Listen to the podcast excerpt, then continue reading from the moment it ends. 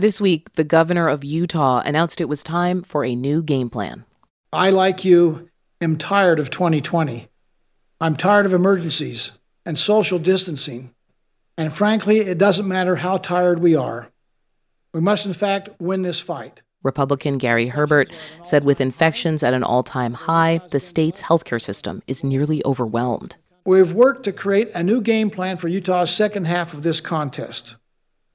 So today I'm announcing a new system. Utah replaced its old color coded system with a new streamlined method for imposing restrictions on businesses and gatherings based on county by county data per capita case rates, test positivity rates, and the state's ICU capacity. And the state implemented more widespread mask mandates. It's really time for a new game plan. We have to make some adjustments. At a time when a lot of Americans may have tuned out the pandemic, Herbert is not the only governor trying to remind people where things stand. We're at halftime. We went through the first half. New York Governor Andrew Cuomo. Now we're looking at the fall. We see 36 states increasing. Let's look back at the first half of the game and then let's adjust for the re entry onto the field because this is not going away. Consider this States learned a lot of hard lessons this past spring about how to beat back the pandemic. So, which lessons will stick? New York Governor Andrew Cuomo on his regrets and what to do about COVID fatigue. From NPR, I'm Audie Cornish. It's Thursday, October 15th. This message comes from NPR sponsor Splunk, the data to everything platform, helping you turn data into successful outcomes for security, IT, DevOps, and, well, everything. Learn more about Splunk at splunk.com/slash-d2e. Support for NPR and the following message come from America Media, producer of the new podcast Voting Catholic, about what's at stake in the 2020 election, from real people who struggle with the issues and bring their faith to the voting booth. Subscribe and listen to Voting Catholic wherever you get your podcasts. Voting is crucial. And I don't give a damn how you look at it. it. Is this America? It was we, the people. The land of the free and the home of the brave. Not we, the white male citizens. Misrepresentative Democracy. A new series about voting in America from NPR's Throughline. Episodes drop October 15th. It's Consider This from NPR. First things first. Halftime might be a little optimistic. When are we going to get back to something that closely resembles or is, in fact, normal as we knew it. Dr. Anthony Fauci said this month, based on even the most optimistic vaccine timelines. It likely will not be until the third or even the beginning of the fourth quarter of 2021. That means, based on the time it will take to vaccinate as many people as possible, next fall is when things could feel normal again. As for this fall. So, your Thanksgiving will look different this year? My Thanksgiving is going to look very different this year. I would Fauci told CBS News this week that Thanksgiving gatherings could cause cases to rise even faster than they already are. It is unfortunate because that's such a sacred part of American tradition, the family gathering around Thanksgiving, but that is a risk. Fauci said, Here's what we know based on everything public health officials have learned these past months gathering indoors with people who have been working or traveling a lot outside the home is especially risky. Fauci said some Americans may need to, quote, bite the bullet and avoid getting together.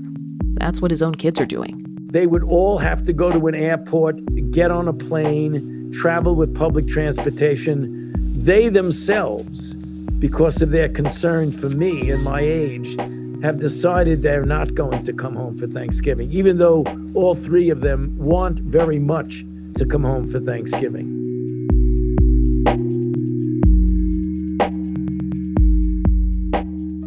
Halftime or not, Governor Andrew Cuomo is right about one thing. New York is doing a lot better than it was earlier this year.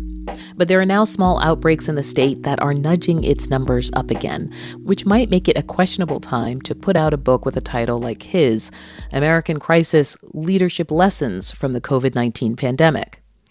In it, Cuomo slams the Trump administration, but also local leaders he accuses of being, quote, too incompetent or too politically frightened to enforce quarantine rules. And it's no wonder. He and Mayor Bill de Blasio have clashed over shutdown orders and reopening orders over the last few months. I asked Governor Cuomo about that when we spoke this week. It is confusing. Uh, if a local politician says, I think we should close down the parks, but they don't have that authority, it is confusing. Politics is often not a neat process. Uh, but your 60- criticism is that the federal government did not enable a coordinated response. Aren't you, in effect, doing kind of the same thing just on a state level? Why not show a united front to the public? Because it's not a village, it's New York City. Well, look, I have 62 counties, 700 school districts. I can't get 62 local officials to agree with everything I do. Uh, and I can't stop, nor should I stop, the 62 officials from giving their own opinion. Uh, your point is nice uh, in a textbook. Uh, the governor should work with all 62 officials and they should all agree on everything. Yeah, if life was so simple and neat, yes, it would be a nice thing. But you have politics and you have egos and you have different political parties and different philosophies. And that's called reality. Does that apply to President Trump? My point on federal jurisdiction was different. I didn't say the president should have sought consensus with all 50 states. I said the federal government should have exercised more federal control. I think there should have been a national testing policy. How can you leave it to all 50 states to put together testing? I think there should have been a national PPE procurement policy. Why did you make all 50 states compete for masks and gowns, etc.? One of your suggestions in your blueprint going forward, you say citizen uh, action is essential. And this sort of follows this question around the backlash from the Orthodox Jewish community in, in New York, because there's been sustained political backlash to state issue mandates in other areas of the country. This is an area of, of struggle for governors. What is your suggestion for countering it, given what you're going through right now? Uh, there is no, there is no answer.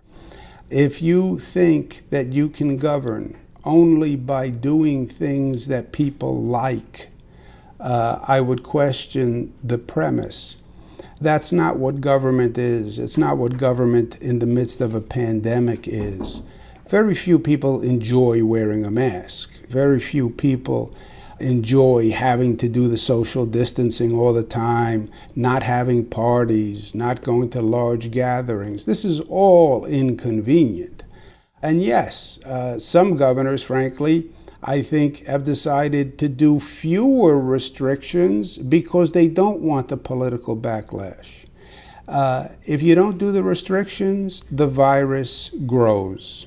More people get sick, more people get hospitalized, more people die.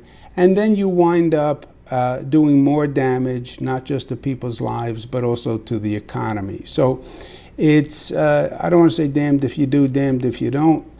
Uh, I think the responsible course will be borne out in the history books. You look at the progress New York has made from when it was essentially the epicenter uh, for months of this pandemic. Um, do you have worry that it could return to that point? You know, for people who look at this and say, how how does he have a book out about this now when New York is still in the crisis? Well, that's exactly why I have the book out. Like, now. is it a victory lap? No, it's the exact opposite. This is halftime uh, in the game, to use that analogy. Is there one single thing you're going to be doing differently? Um, I think if I could have replayed the first half, we were the first state to do a mask ordinance. I would have done the masks uh, sooner. Uh, the federal government was in charge of testing when we first started. I wish the state could have just done its own testing and not waited for the federal government. Uh, I wish we knew the virus came from Europe. I wish we knew that asymptomatic spread was real because a lot of people lost their lives from that. Uh, going forward, we're going to be more diligent on the calibration of the virus, more testing, and frankly, uh, quicker to uh, make adjustments when we see the virus starting to increase. Andrew Cuomo, governor of New York. One thing public health officials did know back in the spring is that the U.S. would need a lot more contact tracers to deal with the expected surge of cases in the fall.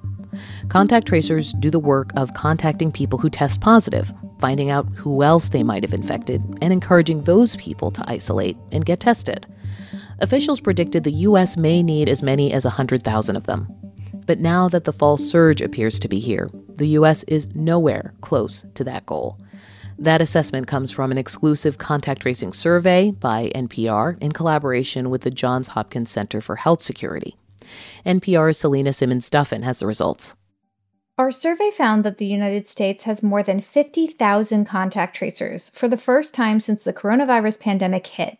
That's an increase from the last survey, which found around 40,000 contact tracers, but it feels stagnant that's Crystal Watson, a senior scholar at the Johns Hopkins Center for Health Security, who oversaw this survey. I don't see a lot of evidence that we have a new push or renewed interest in trying to get us there to prepare for what we might see this winter. Public health experts think the country is likely to see new surges as the weather gets colder, and contact tracing is the kind of program that's hard to scale up quickly when transmission starts escalating out of control we're already seeing cases tick up across the US and in Europe, and it, it is concerning. Currently, case numbers are climbing in North and South Dakota, Montana, and Wisconsin, which was one of many states that indicated it's planning to hire more contact tracers.